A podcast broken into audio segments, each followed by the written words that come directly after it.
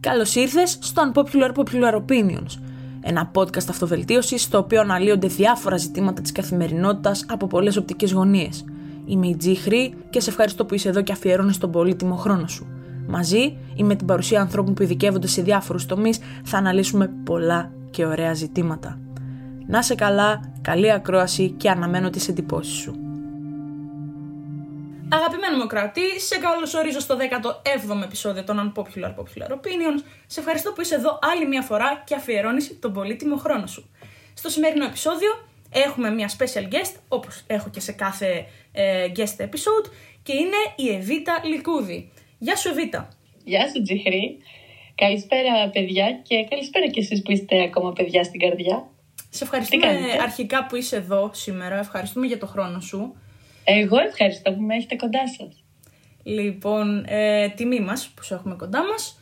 Θα θέλαμε να μας πείτε, δεσποινής Εβίτα, δύο λόγια για εσάς, για το background σας, να ξέρει ο κόσμος σε ποια μιλάει. Αν και θα έχω από κάτω πληροφορίες για να απευθυνθούν σε σένα, αλλά τέλος πάντων. Ονομάζομαι Εβίτα Λυκούδη, είμαι 30 χρονών. Πρόσφατα επαναπατρίστηκα μετά από 5 χρόνια που έμενα στη Βοστόνη της Αμερικής. Γράφω. Αν κάτι με χαρακτηρίζει είναι ότι γράφω. Μάλλον ότι σκέφτομαι πολύ και γράφω. Και γράφει ωραία παιδιά.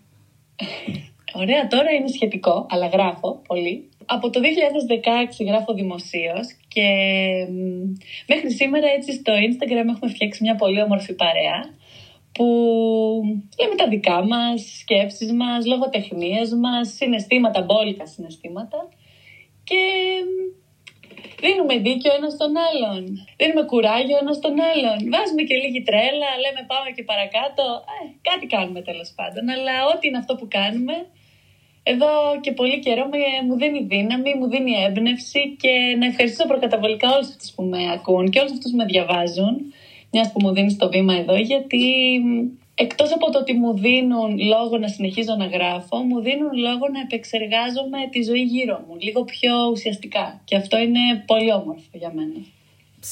Τι έχει πει τώρα. Τι έχει πει ρε παιδιά. Ας δώσουμε λίγο ένα σαλούτ στην Εβίτα που...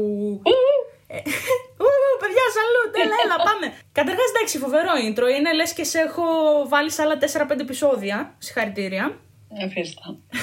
Λοιπόν, σήμερα Εβίτα μας είσαι εδώ πέρα για να μας μιλήσεις για τα πιο δημοφιλή αποφθέγματά σου, τα οποία είναι και πολύ inspiring, έτσι, είναι πολύ, εμπνέουν τον κόσμο. Θέλω αρχικά να μου πεις πώς τα εμπνεύστηκες εσύ, ποια θεωρείς ότι είναι τα πιο δημοφιλή σου και σύμφωνα με τα στατιστικά και αυτά, και να κάνουμε μια ωραία ανάλυση.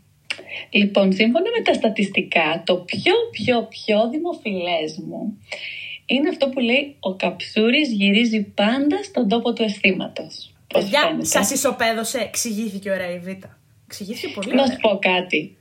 Τώρα θα μου πεις γιατί. Θα σου πω ότι κάποια από αυτά που γράφω δεν τα ενστερνίζομαι. Συμφωνώ ότι συμβαίνουν, αλλά δεν σημαίνει ότι συμβαίνουν σε μένα. Στάντα. Αλλά νομίζω ότι ο κόσμος εκεί έξω, αυτός ο κόσμος που του αρέσουν οι λέξεις, που του αρέσουν τα συναισθήματα, του αρέσει και η καψούρα, ρε παιδί μου. Και αν δεν γυρίσεις εκεί που νιώθεις, πού θα πας? Είναι μια μίνι πατρίδα, να στο πούμε. Εκεί που νιώθεις. Ακριβώς. Είναι μια μίνι πατρίδα. Εκεί σε τραβάει. Είναι μια μίνι πατρίδα. Τι ωραία που το είπες. Καλό ήταν, καλό ήταν. Είδες, κάνουμε κι εμείς λίγο έτσι rehearsal. Προσπαθούμε να μαθαίνουμε. Αλλά πολύ. Γενικά, σαν κόουτ είναι δυνατό. Είναι... Ήταν. Δεν ξέρω τι έγινε. Το πίστεψες ρε παιδί μου και γι' αυτό το ανέβασες. Αλλά με ποια λογική? Είπαμε ότι ο καψούρης, ο ερωτευμένος εν μέρη, αυτός που έχει αισθήματα τα οποία δεν τα έχει ξεκαθαρίσει ακόμα, αυτός έχει μια μίνι πατρίδα η οποία είναι ο τόπος του αισθήματος. Και είναι και ένας τόπος ο οποίος δεν θέλει, δεν έχει ειδικές προδιαγραφές για να μπεις και να βγεις από αυτόν τον τόπο. Δεν έχει διόδια, δεν έχει σύνορα. Και δεν χρειάζεται να μπεις και πάντα σωματικά. Δηλαδή μπορεί να γυρίζεις πάντα στην καψούρα σου με τη σκέψη. Πνευματικά, πολύ σωστά. Ναι, πάλι. Δηλαδή εκείνα τα Σάββατα που έχεις πιει, εκείνη τη Δευτέρα που συχαίνεσαι, εκείνη τη φορά που έχεις κάτσει στο τραπέζι να φας και πάλι τρως μόνος σου. σε εκείνο το ραντεβού που έχεις βγει, μετά από άλλα τόσα που έχεις βγει και πάλι δεν έχεις νιώσει τίποτα. Εκεί που έπεσες πάνω σε μια φωτογραφία, σου βγάζει και αυτό το Instagram αυτά τις αναμνήσεις εκεί, σου τσιγκλάει το αυτό, μη και ξεκολλήσεις λίγο. Ξέρεις πώς είναι αυτά. Έτσι πάει και μπράβο, γιατί ο κόσμος έχει καψούρα, ρε παιδί μου. Έτσι λειτουργεί. Στην αρχή προφανώς, γιατί η καψούρα είναι η αρχή. Αμέσως μετά. Όχι, η καψούρα δεν είναι μόνο η αρχή. Κάτσε και θα δεις. Για κάνε λίγο ένα expand. Για κάνε λίγο ένα expand να ακούσω, να καταλάβω. Η καψούρα δεν είναι μόνο στην αρχή. Καψούρης μπορεί να είσαι και αφότου έχεις χωρίσει, ρε παιδί μου. Να έχει κολλήσει ο εγκέφαλος εκεί, να γουστάρεις τρελάνα, να κάνεις ακόμα εικόνες, να σκέφτεσαι τι θα γινόταν αν, να του δίνεις και να καταλαβαίνει, όλα τα τραγούδια να τους αφορούν, όλα. Αυτό είναι. Δεν είναι μόνο στην αρχή. Και παρακαλώ, δεν είναι μόνο και μετά το χωρισμό. Μπορεί να είναι και μια καψούρα διαρκείας. Εν ζωή και διαρκείας. Και να του δίνουν και να καταλαβαίνουν. Πολύ σωστό, πολύ σωστό. Ξεκάθαρα, έχεις δίκιο. Πώς τον καταφέρνει αυτή η κοπέλα, παιδιά, το έχει πολύ με το λέγειν. Αυτό το κορίτσι το έχει πάρα πολύ με το λέγειν. Μη σας πείσω και πάτε για μια βλακή απόψε. Όχι. Παιδιά, λίγο γι' αυτό θα τα ανεβάσω πρωί, να μην σας πάρει το βράδυ παραμάζωμα. Έτσι. Μην έρθουν και μου ζητάνε τα ρέστα μετά, Τζίχρη. Έτσι ακριβώς, Βίτα. Έτσι ακριβώς. Πολύ ωραία, πολύ ωραίο πρώτο κόουτ. Θα σας προσγειώσω τώρα. Καιρός να κοιμηθούμε, μωρό μου, όπως τρώσαμε. Και από κάτω ξέρεις τι λέει, Όνειρα ρεαλιστικά. Όνειρα ρεαλιστικά. Όχι όνειρα γλυκά, γιατί δεν είναι πάντα έτσι. Εσύ πώς τρώνεις, Τζίχρη? Εγώ πώς τρώνω? Όσο καλύτερα μπορώ. Όσο καλύτερα μπορώ. Είσαι από αυτούς που στρώνουν το κρεβάτι τους το πρωί, από αυτούς που δεν το στρώνουν καθόλου, από αυτούς που το στρώνουν ακόμα και αν είναι 8 ώρα το βράδυ, ξέρω εγώ? Άμα το ξυπνητήρι είναι 6 ώρα και πρέπει 6 και 4 να έχω φύγει, δεν στρώνω τίποτα, τα παρατάω όλα και όταν γυρίσω τα στρώνω για να κοιμηθώ μετά από μία ώρα. Α, θες να κοιμηθείς σε στρωμένο δηλαδή? Πρέπει να κοιμηθώ σε στρωμένο. Είμαι ψυχαναγκαστική σε αυτό το θέμα, δεν θέλω. Okay, ενδιαφέρον. Εσύ πώς στρώνεις? Τι ρωτάς κι εσύ? Εγώ στρώνω, ξεστρώνω. Πώς είναι όταν πας σε ένα κρεβάτι νηφικό? Στρώνει ο γαμπρός, ξεστρώνουν οι ανήπαντρες. Κάπως έτσι. Όχι, αλήθεια λέω, κάπως έτσι. Άκου που σου λέω. Το πιστεύω, εντάξει, αφού το λες, σε πιστεύω. Δεν χρειάζομαι κουβέντα παραπάνω σε αυτό. Εννοώ ότι, όχι κουβέντα να μην πεις, κατάλαβες, κουβέντα ότι σε πιστεύω. 100%. Εντάξει, τώρα να μου πεις να μην πω κουβέντα, δύσκολο. Είσαι καλεσμένη, τι καλεσμένη θα ήσουν άμα δεν έλεγες κουβέντα? Θα ήταν λίγο. Έλατε. Θα υπήρχε ένα πρόβλημα. Αλλά είμαστε εδώ πέρα να τα αναλύσουμε, να κουβεντιάσουμε. Πάρα πολύ ωραίο, πολύ δυνατό και ξέρεις, όπως είπες, σε προσγειώνει, σε φέρνει πίσω στην πραγματικότητα και λες, τι κάνω λάθος? Ζω όπως πρέπει. Φέρομαι όπως πρέπει. Στο τέλος της μέρας νομίζω ότι αυτό που παίρνουμε είναι αυτό, είναι αυτή η φράση που λένε πρόσχετη έφιαση γιατί μπορεί και να σου συμβεί. Νομίζω ότι όντως παίρνουμε αυτό που δημιουργούμε. Δεν ξέρω αν πάντα δημιουργούμε αυτό που θέλουμε. Εκεί είναι το πρόβλημα. Είναι πολύ σκληρή η συνειδητοποίηση που φτάνεις σε ένα σημείο. Παίρνεις αυτό που είχες ξεκινήσει να αποζητάς και συνειδητοποιείς και λες, τελικά δεν ήταν αυτό που ήθελα. Είχα οδεύσει προς λάθος δρόμο. Αλλά πήρα αυτό που πήγαινα να πάρω. Το ξέρω, τώρα το βλέπω, αλλά δεν ήταν αυτό που ήθελα. Εκεί άστα. Αναστροφή και γιόλο μετά. Ακριβώς. Αναστροφή και γιόλο. You only live once, guys. Για εσάς που είστε λίγο πιο του δεν είμαι τόσο της slang γλώσσας. You only live once. Γιατί μπορεί να τα ακούσει και καμιά φίλη της μάνας μου. Τα ακούει και η μάνα μου. Τι εννοείς? Τα ακούει και η μάνα μου. Και η μάνα μου εννοείται. Ναι. Θα το κοινοποιήσει κιόλας. Οπότε κρατήσει το. Εξηγήσου, γιατί μετά θα παίρνεις τηλέφωνο. Έλα, Βίτα, τι ήταν αυτό, το πώς το είπε. Το γιόλο. Αυτό. Θα νομίζω ότι είναι τίποτα αραβικό, ξέρεις. Όχι, μάνα, αυτό είναι γιάλα. Κρατήσου. Συγγνώμη, δεν σας έφταναν τα αγγλικά. Έπρεπε να βάλετε και αραβικά μέσα σε αυτά. Πάμε λοιπόν, Εβίτα. Μας ισοπαίδωσες πολύ καλά. Έχεις κάτι να μας ανεβάσεις λίγο στο επόμενο? Όχι, θα σας ισοπαίδωσω κι άλλο. Αυτό είχε γίνει χαμός τότε. Και μ' άρεσε που είχε γίνει χαμός. Γιατί συμφωνώ. Το απορριπτικό σου στυλ δεν είναι φλερτ. Ξενερώνει. Πες μου ότι δεν συμφωνείς κι εσύ. Πες τα, ρε Χρυσόστομη. Το φτύσιμο εδώ δεν είναι γραμματώσιμο η φάση. Δεν πιάνει. Το φτύνο κολλάει, δεν λειτουργεί. Δεν λειτουργεί. Δεν κατάλαβα γιατί είναι τόσο δύσκολο να πεις σε θέλω, να σου πει κι άλλος κι εγώ και να ζήσουμε λίγο τη ζωή μας. Πολύ σωστό. Πρέπει να είσαι ξεκάθαρος, να... άμα δεν σ' αρέσει ένας άνθρωπος να πεις ότι δεν θέλω να συνεχίσουμε και όχι να το παίζεις κάποιος με το φτύσιμο. Και να δεν ξέρω, εγώ δεν ήμουν ποτέ φαν αυτού του... Δεν ξέρω πώς θα το εξηγήσω, του να σε κάνω να με θες... Πώς να σου το εξηγήσω, κατάλαβες, για να επιβεβαιωθώ ότι με θες, για να πω «Α, εντάξει, τελικά με θέλει, οπότε θα θέλω κι εγώ». Της επιβεβαίωσης, αλλά ούτε και αυτό που λέμε «Ο άλλος χαίρεται», όχι, δεν είναι απλά επιβεβαίωση, είναι χαρά πολλές φορές. Ξέρεις, έχω πέραση και τα λοιπά, παίζω με τα συναισθήματα του άλλου, αλλά εμένα δεν με ενδιαφέρει, γιατί πολλές φορές γυρνά και μπούμεραγκ αυτά. Νομίζω ότι γυρνάει, και γιατί μπορείς να δίνεις απόρριψη στον άλλον και ο άλλος να πάει παρακάτω. Και να μην παρεξηγηθώ ότι εγώ δεν τα έχω κάνει όλα τέλεια, καμία σχέση. Έχουν υπάρξει και για μένα φορές που έχω παραμερίσει τα συναισθήματά μου ή τα έχω αποκρύψει, αλλά δεν νομίζω ότι. Δεν θα ήθελα τέλος πάντων να νομίζω, και ελπίζω να ισχύει, ότι δεν έκανα κανέναν να με θέλει απορρίπτοντάς τον. Δεν θα το ήθελα αυτό. Έτσι είναι το σωστό. Καταλαβαίνεις τι εννοώ. Ότι... Έχουμε μπλεχτεί σε αυτά που δεν λέμε. Και κράτα το αυτό, γιατί προς το τέλος του χρόνου μπορεί κάτι να δείτε από μένα. Α, ξεκίνησε τα μυστήρια, παιδιά, και λίγο έτσι να ανεβεί η αδρεναλίνη, η αγωνία. Μπράβο, μας ισοπαίδωσες άλλη μία φορά. Και το επόμενο ισοπεδωτικό είναι? Όχι, το επόμενο είναι κοινωνικό. Το α στην αγάπη είναι η αποδοχή. Βέβαια. Άμα δεν αποδεχτείς... να σου πω την αλήθεια... Δεν θεωρώ ότι δύναται αγάπη χωρίς αποδοχή. Μία από τα ίδια. Πρέπει να αποδεχτείς. Δεν συμφωνείς, δεν γίνεται να αγαπάς κάποιον που δεν τον αποδέχεσαι, άρα αγαπάς κάποιον κατά φαντασία, κάποιον άλλο. Αγαπάς την εικόνα που έχεις φτιάξει εσύ, ακριβώς. Αγαπάς την εικόνα που έχεις φτιάξει εσύ. Και όταν βλέπεις... Ή την εικόνα στην οποία νιώθεις ασφαλής, γιατί νομίζω εκεί έξω, στις μέρες μας, υπάρχει μια φοβία ως προς τη διαφορετικότητα παντός τύπου. Αυτό που δεν μπορούμε να χωρέσουμε σε μικρά κουτάκια, σε κουτάκια συνήθειας, νομίζω ότι μας φοβίζει, γιατί δεν το γνωρίζουμε. Δεν ξέρω. Ακριβώς. Και γιατί δεν ρωτάμε να το μάθουμε. Βάλει τον άλλον κάτω και πες του τι είναι αυτό που πρεσβεύεις, ποιος είσαι, πώς μπορώ να σε αγαπήσω για αυτό που είσαι, πώς μπορώ να σε καταλάβω. Πολύ σωστά, πάρα πολύ σωστά. Πρέπει να αποδέχεσαι κάθε επιτυχία του άλλου ανθρώπου, ακόμη και τα κακά του, γιατί όταν είσαι σε μια κατάσταση, θα πω στην αρχή, δεν θα πω μια σχέση, και βλέπεις τα καλά του άλλου, αλλά και τα αρνητικά, και εσύ βλέπεις ότι είσαι λίγο πιο πάνω στα θετικά, κοιτάς να τον τραβήξεις και όχι να σε τραβήξει προς τα κάτω. Κατάλαβες τι εννοώ.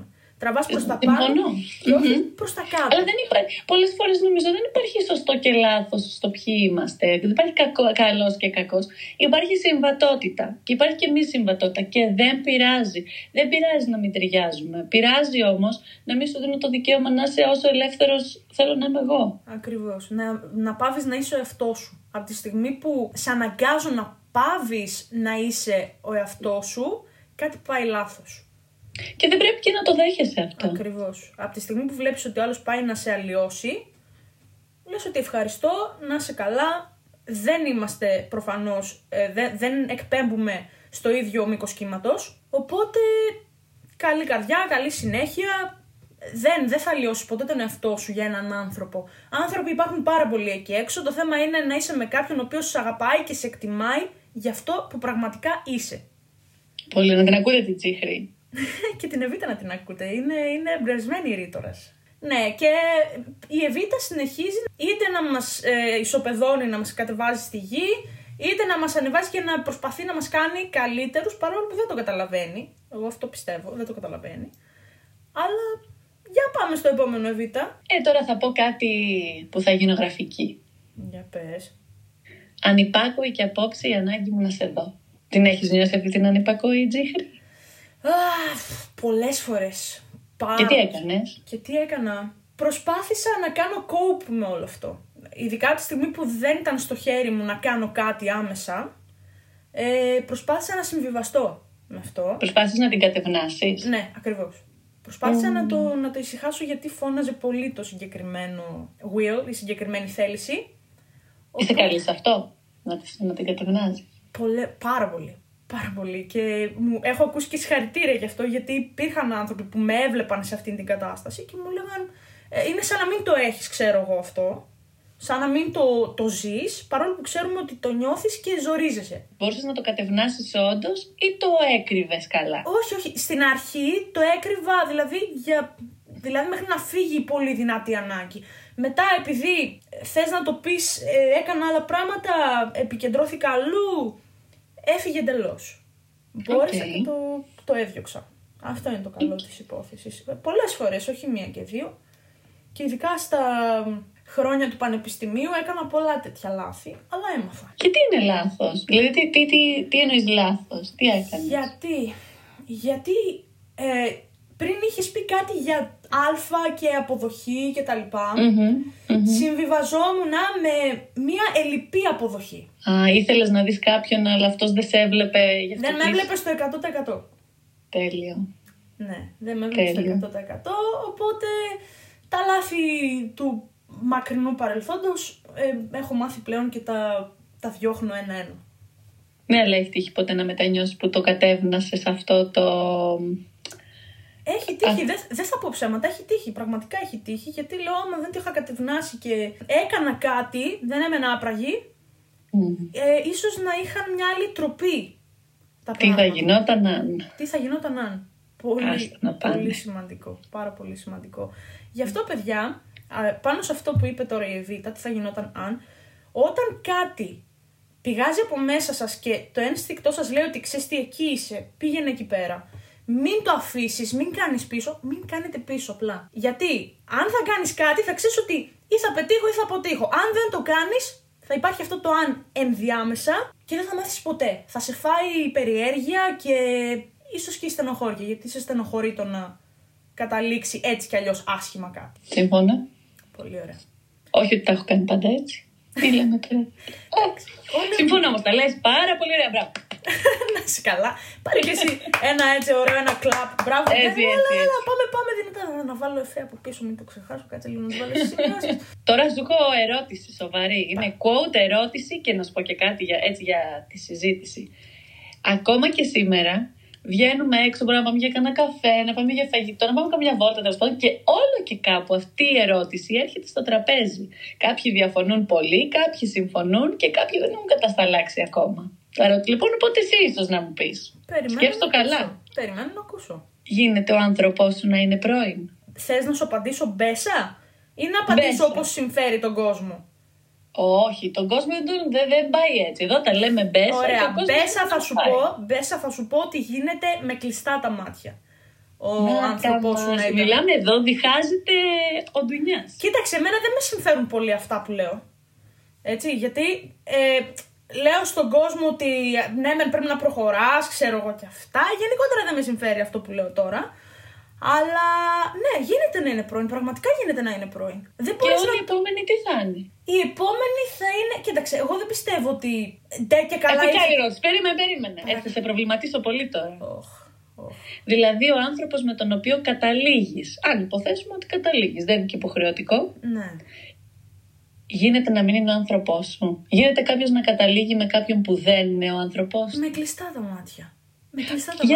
Γιατί το πεπρωμένο τα φέρνει έτσι που σου λέει ότι ξέρεις τι, ο άνθρωπός σου πέρασε από τη ζωή σου. Το άλλο μισό σου, ας πούμε. Ή το άλλο ολόκληρό σου, γιατί εγώ δεν πιστεύω σε μισά και τέτοια. Λοιπόν, το άλλο ολόκληρό σου πέρασε από τη ζωή σου. Δεν καταλήξατε μαζί. Μπορεί να καταλήξετε στο πολύ μακρινό μέλλον. Δεν απορρίπτεται τίποτα. Μπορεί ένας άνθρωπος με τον οποίο είμαι τώρα, με τον οποίο είσαι εσύ, με τον οποίο είναι κάποιος άλλος, να είναι όντως, να αποδειχθεί μελλοντικά ότι είναι μακράν καλύτερη επιλογή από τον άνθρωπο που σου δώσε το πεπρωμένο ως ο δικός σου άνθρωπος. Τι είναι ο δικός σου άνθρωπος? Αν πιστεύεις στην άβρα, αν πιστεύεις στην ενέργεια, αν πιστεύεις στο πεπρωμένο. Στη συμβατότητα. Μπράβο, στη συμβατότητα.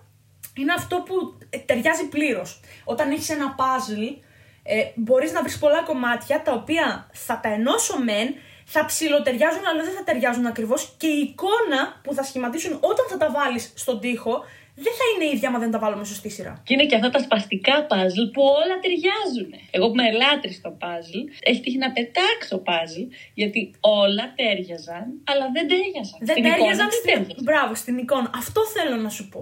Μπορεί να βρεις έναν άνθρωπο ο οποίος είναι ένα κομμάτι του παζλ το οποίο ενώνεται μεν με σένα, βλέπεις ότι έχεις τεράστια συμβατότητα, αλλά δεν είναι το 100%.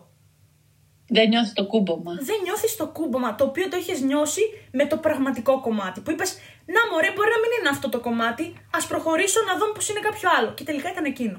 Και γιατί να μην γυρίσεις να τον βρεις, αυτό τον πρώην που ήταν άνθρωπός, να μου πεις η ζωή δεν σου δίνει δεύτερες ευκαιρίες και τρίτες και τέταρτες. Δεν συμφωνώ σε αυτό. Δεν συμφωνώ. Και ο καιρός δεν περιμένει. Ο καιρός δεν περιμένει, περιμένει όμως η μοίρα, το πεπρωμένο όπως είπαμε, και σου λένε ότι η ευκαιρία σου είναι εδώ. Αν τον θες αυτόν τον άνθρωπο, θα κάνεις τα πάντα, no matter what, για να είσαι μαζί του. Okay. Δεν θα βάλεις μπροστά ούτε εγωισμούς, ούτε δυσκολίες, ούτε τίποτα. Αυτός είναι ο άνθρωπός σου, θες να τον διεκδικήσεις. Νάτος. Εδώ κολλάει και το επόμενο quote, ξέρεις, Παρακαλώ, ακούω. Με το έτσι σε θέλω. Με το έτσι σε θέλω. Ναι. Ναι ρε φίλε, με το έτσι σε θέλω, πολύ σωστά. Με το έτσι σε θέλω. Με το έτσι σε θέλω. Η αγάπη και ο έρωτας θέλουν και λίγο τσαμπουκά. Θέλουν και τσαμπουκά και θέλουν. Με το σταυρό λίγο στο χέρι δεν πάνε. Θέλει να κάνεις και λίγο αυτή την παράκαμψη, να μπεις στον παράδρομο, να βγεις στο χωματόδρομο, να πετάξεις το GPS. Δεν σε πάει καλά ρε παιδί μου, το βλέπεις. Άστο, πάρε το λίγο μόνος σου, άνοιξε το παράθυρο. Κάπου θα μυρίζει θάλασσα, τράβα προς τα εκεί. Κάπου θα το νιώσεις, δεν μπορεί, θα σε βγάλει εκεί που πρέπει. Πολύ σωστό, πολύ σωστό. Το πεπρωμένο σου σε βγάζει εκεί που είναι ο δρόμος σου. Εκεί που είναι ο δρόμος που πρέπει να ακολουθήσεις. Και πρέπει να πας και λίγο κόντρα σε αυτά που σου λένε οι άλλοι, κόντρα σε αυτά που λες τον εαυτό σου, για να σε πείσεις για μια βλακεία που ντε και ζώνη πρέπει να γίνει έτσι, που ποιο πρέπει, δεν ξέρω τι πρέπει και γιατί δεν πρέπει. Δεν υπάρχουν πρέπει στον έρωτα και στο πεπρωμένο. Το μόνο πρέπει είναι ο σεβασμός, για μένα, αν με ρωτάς. Νούμερο 1. Και όταν σέβεσαι τον εαυτό σου. Μπράβο. Τον εαυτό σου και τον άλλον άνθρωπο, όταν τον σέβεσαι, βάζεις κάποια πράγματα σε σωστή σειρά. Μόνο αυτό το πρέπει. Όλα τα άλλα, ό,τι θέλει ο καθένας, αν το θέλουν και οι δύο και δεν πληγώνεται και κανένας, με το έτσι σε θέλω. Παιδιά, δώστε του να καταλάβει. Ορίστε, παιδιά, σας το είπε. Τι άλλο θέλετε? Go on. Εγώ περιμένω on. Μετά μηνύματα να δω. Βίτα, το άκουσα, πήγα, το έκανα και άντε να ερωτευτούμε το καλοκαίρι, να βγαίνω έξω να βλέπω χεράκια. Ερωτευμενάκια, ξέρεις. Αυτά θέλω εγώ. Αγκαλιές, μην τρέπεστε ρε μες στον κόσμο. Μην τρέπεστε. Τι θα πει ο κόσμος? Δεν υπάρχει ο κόσμος όταν είσαι με τον άνθρωπό σου. Όταν είσαι με αυτόν που αγαπάς, δεν υπάρχει ο κόσμος. Τέλος. Εγώ τους χαίρομαι, να ξέρεις. Και στο μετρό και στο πεζοδρόμιο. Τους χαίρομαι. Έτσι, και κυρίως είναι η νεολαία, όχι πολύ νεολαία, η δική σου νεολαία που λίγο ξεταρεύει. Η δική μου δεν ξέρω τι παθαίνει, οι πολύ μικροί ξέρω τι παθαίνουν, όλοι είναι ένα κινητό. Κι όμως υπάρχει και πολύ δική σου νεολαία, το λέω επειδή τα βλέπω κυρίως προς Θεσσαλονίκη. Οπότε ναι, τα βλέπω πολύ συχνά. Εμείς εδώ πάνω στη Βόρεια Ελλάδα είμαστε πολύ αγαψιάριδες. Πάρα πολύ αγαψιάριδες. Είμαστε πολύ αγαψιάριδες. Είμαστε. Ναι. Αυτό είναι το καλό, αυτό βλέπω και χαίρομαι που τους βλέπω που αγαπάν, νιώθουν αυτά και δεν είναι μαζεμένοι. Χαίρομαι που το βλέπω αυτό, πραγματικά το χαίρομαι. Και έτσι πρέπει να είσαι. Όταν αγαπάς μην το κλείνεις μέσα σου ενώ είσαι σε δημόσιο χώρο, ας πούμε. Βγάλ' το. Η αγάπη μόνο καλό μπορεί να φέρει. Κακό, όχι. Όπως αν νιώθουν το ίδιο, να μην καταπιέζονται. Εγώ στενοχωριέμαι γιατί πολλές φορές που μου στέλνουν μηνύματα, παιδιά και όλα αυτά και συζητάμε, νιώθω ότι καταπιέζουν αυτό που λένε, γιατί το λένε σε μένα που τους είμαι αλήθεια μια άγνωστη. Και χαίρομαι πάρα πολύ που μου το λένε, αλλά το λένε σε μένα και δεν έχουν το κουράγιο, το θάρρος να πάνε να το πούν σε εκείνον με τον οποίο αγαπιούνται. Μα πώς γίνεται? Στον άνθρωπό τους, πραγματικά. Μα πώς γίνεται και τι πειράζει από το να ζεις συμβιβασμένος? Πες το, τι έχεις να χάσεις? Αυτό το μπουχτισμά που δεν ξέρεις που να το βγάλεις και το βγάλεις έναν ξένο στο Instagram, φαντάσου. Πόσο μπουχτισμένοι είναι για να έχουν την ανάγκη να το πούν σε μένα. Και δεν μπορούν ενδεχομένως να το πούν ούτε και στους φίλους τους. Γιατί ο κόσμος ντρέπεται για αυτά που νιώθει. Πραγματικά. Όχι, δεν είναι ντρέπεται πολλές φορές, ξέρεις. Λέει μην πάρω κακό reaction, κατάλαβες. Δεν θέλω να πάρω κακό reaction. Ναι. Δεν είναι ντροπή. Είναι φόβος. Εγώ αυτό πιστεύω ότι είναι φόβος. Φόβος, δεκτό. Μα δεν φοβάσαι να ζεις καταπιεσμένος. συμβιβασμένος. Αυτό είναι το χειρότερο, γιατί μαζεύεις αποθυμένα. Να θες να κρατηθείς χέρι-χέρι και να μου λέει εμένα, δεν θέλει και δεν ξέρω πώς να το πω. Τι, δεν γίνεται, δεν γίνεται. Αυτό, όχι, δεν υπάρχει αυτό. Πρέπει να είσαι περήφανος για τον άνθρωπο με τον οποίο είσαι μαζί. Τον επέλεξες για κάποιον λόγο, γιατί πρώτος και κύριος λόγος για τον οποίο είσαι με κάποιον είναι το ότι είσαι περήφανος γι' αυτόν. Και μετά και το ότι μαζί του μπορείς να είσαι ο εαυτός. Ακριβώς. Είσαι περίφανος. Η καλύτερη πλευρά του εαυτού. Όχι η τέλεια. Δεν χρειάζεται να είσαι τέλειος. Αν πρέπει να είσαι τέλειος, πάλι δεν είσαι στη σωστή θέση. Αλλά μπορείς να είσαι εσύ και να πεις, ρε παιδί μου, σήμερα θέλω αυτό. Το χρειάζομαι, το νιώθω. Και ο άλλος να μην το στερήσει. Να θέλει να στο προσφέρει, αν μπορεί και αν γίνεται. Έτσι ακριβώς. Συμφωνώ. Και αν δεν παραβιάζει και εκείνος μετά τη δική του προσωπικότητα με το να στο δώσει. Όλα είναι θέμα αμοιβαιότητας και είναι πολύ δύσκολη η αμοιβαιότητα στις μέρες μας. Γιατί έχουμε μάθει να πληρούμε τέλεια μια εικόνα, να ταιριάζουμε πολύ τέλεια σε ένα συγκεκριμένο προφίλ που δεν είμαστε εμείς. Και στο τέλος της μέρας γυρνάς και λες, α, ωραία, τον έριξα, την έριξα. Γιατί είπα τα σωστά πράγματα, είπα αυτά που θέλει να ακούσει, είπα αυτά που τέριαζαν, ήμουν ωραίος, ήμουν ωραία. Και δεν ήμουν όμως εγώ. Ακριβώς. Και ταιριάζουν οι λάθος με τους λάθος και δεν πάει πουθενά. Ακριβώς. Οπότε ας αφηθούμε, να είμαστε οι αυτοί μας.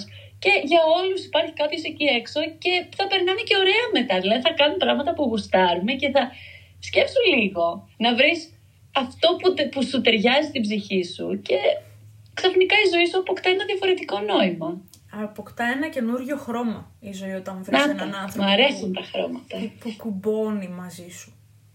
Πραγματικά ομορφαίνουν τα πάντα. Ομορφαίνει το πρωί σου, ομορφαίνει το βράδυ σου, ομορφαίνει το μεσημέρι σου που έχεις 1000 πράγματα να κάνεις. Πόσες φορές, πες μου, όταν ερωτεύτηκες, δεν ένιωθες ότι είχες ενέργεια και έλεγες, μα τι έχω πιει. Πόσους καφέδες έχω πιει, είναι έτσι. Τα κάνω όλα, δεν κοιμάμαι και παρόλα αυτά είμαι τέλεια.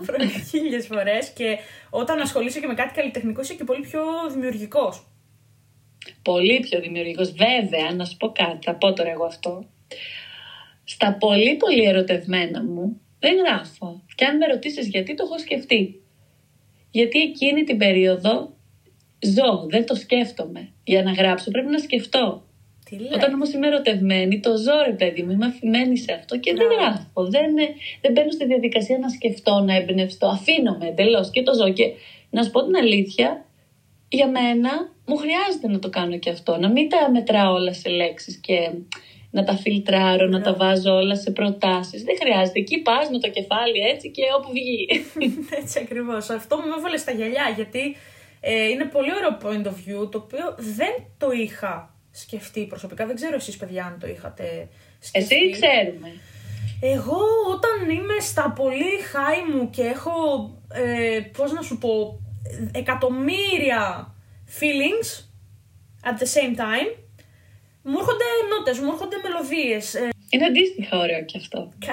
Καλό είναι, γιατί όλη μέρα κατεβάζει μελωδίες και στίχους, κατάλαβες. Δεν μπορείς να τα αφήσεις απλά να φύγουν. Είναι ο έρωτας και ο βήχας δεν κρύβονται. Αυτό είναι. Ακριβώς. Τώρα όντως δεν κρύβονται. Δεν μπορούν να κρυφτούν. Πραγματικά. Και γιατί να κρυφτούν, αυτό δεν είναι αυτό. Δεν υπάρχει λόγος να κρυφτούν. Είναι κάτι. Γράψε και καντάδες, εσύ ξέρεις. Ναι, έτσι ακριβώς. Καντάδες, όπως το πες. Να σου πω κι άλλο ένα quote που ταιριάζει. Έλα, περιμένω. Ακούω. Γελάει καλύτερα όποιος γελάει ευτυχισμένος. Πολύ σωστό, το θυμάμαι αυτό το quote. Έχει νόημα να γελάει τελευταίος κανείς και γιατί τελευταίος θα γελάσει μόνος του. Όλοι θα έχουν γελάσει στην αρχή και αυτός θα έχει γελάσει μόνος του. Ναι, μπράβο. Ο ευτυχισμένος γελάει καλύτερα. Αυτός που τον βλέπεις έξω και λες, για τα μάτια του γελάνε. Ακριβώς. Δεν είναι απαραίτητο να χαμογελάει με τα δόντια του και τα στραφτερά, ξέρω εγώ και τι. Όχι. Να χαμογελάνε τα μάτια. Έλα, εμένα μου αρέσουν και αυτοί οι άνθρωποι, ξέρεις, λίγο ντροπαλοί, λίγο. Ναι, παιδιά, το είπε ένας άνθρωπος ο οποίος είναι από τους πιο ντροπαλούς, ας πούμε, που υπάρχουν γενικά. Μου αρέσει και αυτή η φυσική συστολή, μου αρέσουν αυτά που δεν είναι επιτιδευμένα. Ναι. Που λες, αυτός τώρα νιώθει κάτι που δεν το έχει ξανανιώσει και γι' αυτό δεν μπορεί και να το ελέγξει και δεν ξέρει τι να το κάνει. Και κάπως ξύνεται και κάπως κατεβάζει το βλέμμα και κάπως κοκκινίζει και κάπως δεν ξέρει τι να κάνει, πιάνει το κινητό του. Μου αρέσει πάρα πολύ αυτό, τρελαίνομαι. Και κάπως κάνει κάτι αμήχανο, με την καλή έννοια αμήχανο, το οποίο, anyways, φανερώνει κάποια πράγματα τα οποία είναι πολύ, πολύ γλυκά. Πολύ όμορφα. Τέλεια, Εβίτα. Τέλεια. Έχουμε κάποιο άλλο quote on the line? Θέλεις να πούμε ένα τελευταίο? Έλα, ένα τελευταίο και μετά σου έχω πολύ special κλείσιμο. Θέλουμε ένα θετικό. Ό,τι γουστάρεις εσύ, όποιο θεωρείς εσύ ότι είναι, εκφράζει πρώτα εσένα και αμέσως μετά και τον κόσμο. Μου βάζεις πάρα πολύ δύσκολα. Κάλυψε μου λίγο το κενό. Πες μου κάτι και εγώ θα το σκεφτώ. Θα σου πω. Πες μου μία σκέψη που σε βασανίζει τελευταία. Άντε, και εγώ θα σκεφτώ το τελευταίο μου quote. Μία σκέψη που με βασανίζει τελευταία. Μία σκέψη που με βασανίζει τελευταία είναι πώς θα καταφέρω να κλείσω αυτό το podcast με τόσο ωραίο κοινό, που έχουμε φτάσει ένα πάρα πολύ ωραίο νούμερο. Έχουμε κάνει μια πάρα πολύ ωραία παρέα. Αλλά έχω ένα πολύ μεγάλο παράπονο από αυτό το κοινό. Και θα το πω, παιδιά, εγώ δεν έχω πρόβλημα. Το παραπονό μου είναι ότι με ακολουθείτε όλοι εδώ πέρα στο Spotify. Φτάσαμε ένα δυναμικό κοινό και δεν με ακολουθείτε στο Instagram. Τι γίνεται? Κάτω Τζίχρη, κάτω Παύλα Podcast. Follow κατευθείαν. Και την Εβίτα, παιδιά. Η Εβίτα είναι πολύ ανώτερη. Εγώ τη μέρα που θα το ανεβάσουμε αυτό το podcast, να ξέρεις, θα βάλω και μερικά polls στο προφίλ μου, γιατί έχω μερικές απορίες. Θέλω να δω τι γίνεται σε αυτά που είπαμε, να δω τι παίζει, ρε παιδί μου. Οπότε, παιδιά, θα πάτε κατευθείαν στο προφίλ της Εβίτας. Θα βάλω κι εγώ ταπεινά. Να βάλεις κι εσύ. Ναι, ταπεινά έχω απορίες. Κι όμως το πιστεύεις ότι από αυτούς που το βλέπουν ψηφίζουν πολύ? Πάρα πολύ. Μπράβο, ψηφίζει ο κόσμος. Μπράβο, παιδιά, έρχονται και εκλογές. Μπράβο. Το βρήκα το τελευταίο μου, Τζίχρη. Έλα, Εβίτα. Είναι καλό, είναι θετικό. Έτοιμη? Ακούμε. Already. Εσύ για εμένα, η πίστη μου στο διαρκές. Πολύ δυνατό, πάρα πολύ δυνατό. Να σου πω κάτι, δεν ξέρω γιατί για μένα η διάρκεια έχει σημασία. Ίσως γιατί είμαι και λίγο ένα τσίκ πιο μεγάλη. Όχι, δεν είναι απαραίτητα η διάρκεια να είμαστε μαζί για πάντα, που θα ήταν ιδανικό. Ναι. Η διάρκεια κάποιες φορές είναι και αυτό που θα σου αφήσει, να είναι μια εμπειρία στη ζωή σου, ό,τι είναι αυτό, έρωτας, μια δουλειά, ένα ταξίδι, που θα σου αφήσει κάτι που θα διαρκέσει. Μπράβο. Στο μυαλό θα σου αφήσει κάτι. Θα έχεις να το λες, να το θυμάσαι, θα επηρεάσει το χαρακτήρα, στον τρόπο σκέψης σου. Θα αφυπνίσει τους νευρώνες σου. Πήγαμε σε θέμα βιολογίας, παιδιά. Το πήγες στη βιολογία τώρα. Το έχει πάει αλλού. Ναι, γιατί είναι και το φόρτο μου. Γράψτε λάθος, παιδιά. Γράψτε λάθος. Δώστε δίκιο στη λογοτεχνία. Δίκιο στη λογοτεχνία. Θα κάνουμε hashtag. Δίκαιο στη λογοτεχνία. Αλλά αυτό πιστεύω ότι για μένα η διάρκεια έχει μια ιδιαίτερη σημασία για μένα. Δεν ξέρω γιατί. Επειδή ίσως έφευγα και πολύ, έλειπα πολύ, πηγαίνω, ερχόμουν. Η ζωή μου είχε πολλές φάσεις και κάποια πράγματα που θα ήθελα να είχαν κρατήσει δεν μπόρεσαν να κρατήσουν. Κάποιες εμπειρίες κράτησαν λίγο. Αναγκάστηκα πολλές φορές να αποχωριστώ ανθρώπους που αγαπούσα, επαγγέλματα στα οποία είχα ταιριάξει. Και νομίζω ότι για μένα η διάρκεια έχει μια γλυκιά χρειά που την ψάχνω ακόμα, γιατί είμαι άνθρωπος που δεν μπορώ να σταματάω, ξέρεις, να κάνω κάτι άλλο και κάτι άλλο και να ψάχνω και κάτι ακόμα.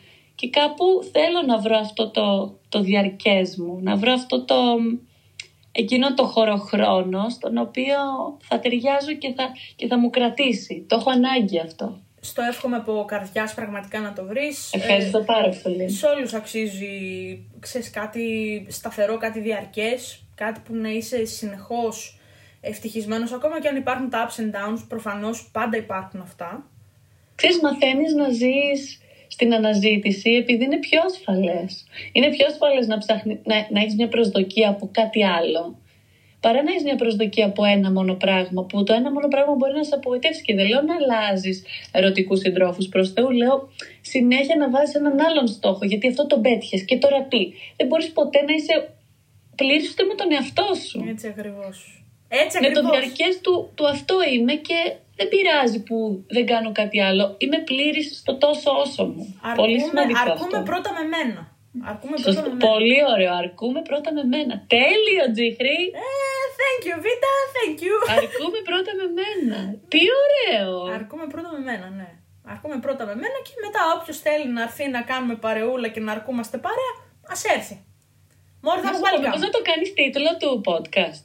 Αρκούμε πρώτα με μένα. Ξέρεις πόσο με βοήθησες τώρα? Έχω πόση ώρα λέω τι να πρωτοβάλω για τίτλο. Τώρα, για να κλείσουμε ωραία, θέλω να δώσεις μια συμβουλή, αλλά Εβίτα, στον κόσμο.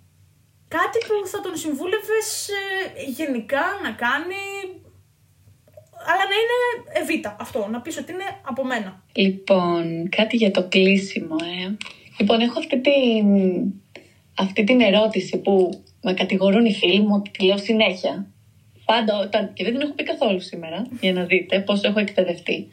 Πάντα λέω κάτι και μετά λέω, βγάζει νόημα. Κλασική και ερώτηση. Μια φορά να το επεξεργαστώ. Λέω, ρε παιδί μου, γιατί το λες αυτό, ρε κοπέλα μου? Τι μανία έχεις να κόλλας αυτή τη φράση? Λέω, τικ θα είναι. Αλλά κάθισα και το σκέφτηκα λίγο παραπάνω και λέω, νομίζω ότι έχω αυτή την απορία, γιατί έχω την εντύπωση ότι όταν μιλάω, οι άνθρωποι γύρω μου δεν με καταλαβαίνουν. Και τους λέω, βγάζει νόημα, για να τους δώσω ένα πάτημα να μου πούν, τι λες, ρε? Για εξηγήσου, αυτό που λες δεν. Νομίζω ότι έχω αυτή την ανασφάλεια, ότι αυτό που λέω, επειδή εγώ, το έχω σκεφτεί και δεν είναι και όλοι υποχρεωμένοι να μπορούν να αντιληφθούν την πολυπλοκότητα μιας δικής μου σκέψης. Μπράβο. Οπότε θα έλεγα να μην κολλάμε, να λέμε αυτό που θέλουμε και στο τέλος κολλήστε και να βγάζει νόημα. Και αφήστε τους να ψάχνονται, ρε παιδί μου. Δώστε στον κόσμο εκεί έξω το μέσα σας. Έχουμε ανάγκη από μοναδικότητες. Δεν υπάρχουν μοναδικότητες εκεί έξω. Δώστε τον εαυτό σας παραέξω. Και αν δεν βγάζει νόημα, ρωτήστε τους. Δεν πειράζει από το να κρυβόμαστε, που σίγουρα δεν βγάζει νόημα. Καλύτερα να τα δίνουμε εκεί έξω, σε μικρές ή μεγάλες δόσεις. Και τα νοήματα θα βρεθούν, γιατί τα νοήματα είναι μέσα μας. Αλλά τα νοήματα για να βρεθούν πρέπει να βγουν. Γι' αυτό λέγεται και βγάζει νόημα. Καταλαβες? Ακριβώς, γιατί βγαίνει από το inner self. Έτσι, βγαίνει από αυτή την... μέσα από το διάλογο, μέσα από αυτήν την αντιπαράθεση με έναν τρόπο. Δεν θα βγουν τα νοήματα αν δεν τα επικοινωνήσουμε. Δεν γίνεται. Πρέπει να δώσουμε στον κόσμο εκεί έξω μοναδικότητες. Τελεία. Έτσι ακριβώς. Συμφωνώ απόλυτα και ήταν πολύ ωραίο. Έκλεισες πάρα πολύ ωραία. Θες να σου πω ότι είχα βάλει ένα στοίχημα ότι μπορεί να το έκλεινες αυτό? Αλήθεια. Είχα βάλει ένα στοίχημα, λέω, μπορεί να το κλείσει έτσι, να πει το βγάζει νόημα. Έβαλες λεφτά για να βγάλεις και τίποτα? Με ποιον, με τον εαυτό? Με το στοίχημα. Με ποιον το έβαλες το στοίχημα, ρε κοπέλα, μόνη σου? Με το λάπτοπ μου. Εντάξει, τι να κάνουμε τώρα. Του είπα ότι άμα χάσω, θα βγάλω πιο πολλή δουλειά. Άμα κερδίσω, θα βγάλω λιγότερη. Μάτις ποιος θα δουλεύσει λιγότερο μέχρι το πρωί. Σε ευχαριστούμε ξανά πάρα πολύ που ήσουν εδώ, που αφιέρωσες τον πολύτιμο, υπερπολύτιμο χρόνο σου, γιατί και εσύ έχεις μια δουλειά. Ζεις στην Αθήνα, η οποία είναι μια τρελή πόλη. Η κίνηση και το πάρκινγκ δεν υπάρχουν. Δεν βγάζουν νόημα. Δεν βγάζουν νόημα. Αλλά είχα καθίσει εδώ με το χαρτάκι μου και το στυλό μου, γιατί άμα δεν κάνω τις μουτζούρες μου δεν μπορώ να συγκεντρωθώ. Ντρεπόμουν. Το κατάλαβα από την αρχή.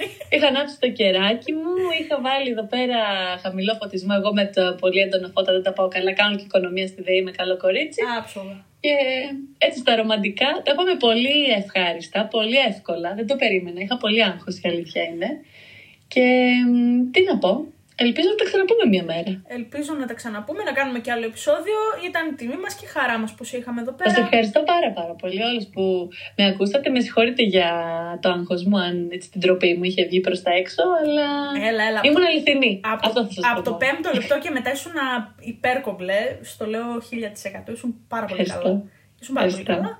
Αχ, μου φύγε τώρα το άγχος. Ορίστε, είδες, ηρέμησες. Είδες τι καλά. Γι' αυτό λοιπόν στο επόμενο επεισόδιο, αφού ηρέμησες στο πρώτο, όταν θα κάνουμε επόμενο επεισόδιο και θα έχεις γράψει ακόμα περισσότερα δημοφιλή coach, σε περιμένουμε εδώ να τα αναλύσουμε. Ωραία λοιπόν παιδιά, αυτό ήταν το επεισόδιο για σήμερα, ελπίζουμε να το απολαύσετε. Ξανά, για χιλιοστή φορά ευχαριστώ και εσάς και την Εβίτα. Εγώ ευχαριστώ. Μέχρι την επόμενη φορά να είστε καλά, να περνάτε ωραία και να προσέχετε τις ψυχούλες σας. Γεια χαρά!